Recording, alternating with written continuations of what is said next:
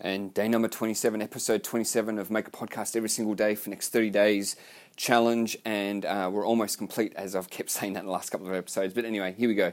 Um, so, in this episode, I want to talk a little bit about uh, how safety first is a crappy idea.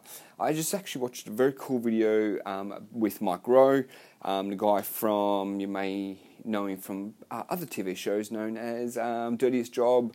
I think he's made a whole bunch of other TV shows, but that's definitely one I know him from. Um, but anyway, he's actually really a smart dude. Every time I see videos of him, he's got some really cool shit to say. But this one, he was actually talking about how safety first is a shitty idea, and in his company, he actually talks about um, safety third. And the reasoning behind it, and it says like, and people often talk around, what do you mean safety is not first? Safety is not important, and it's not about, and it's not about getting in an argument about that and deciding what's better or what's not or whatever. What it is talking about is saying, look, safety is definitely important, right? Yes, you always want to go home at night. You know, you never want to get injured on the job or have any problems or whatever.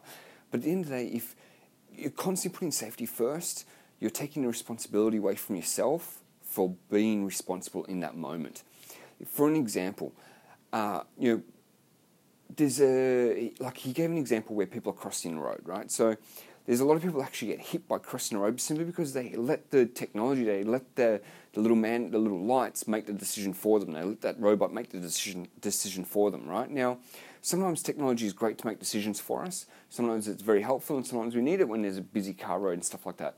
But the problem is, a lot of people have been getting lazy, and they actually be, they just rely re, straight on that light. I mean, as soon as that light goes green, they walk without actually having a look um, to see if there's actually cars coming. Because at the end of the day, a lot of people get hit, and um, in most uh, like most times, people get hit generally are in those uh, places where there's a lot of signage saying, um, you know, watch out for cars. But people don't. People simply just they look for the signs, and if it says go, oh, they're in the right of way.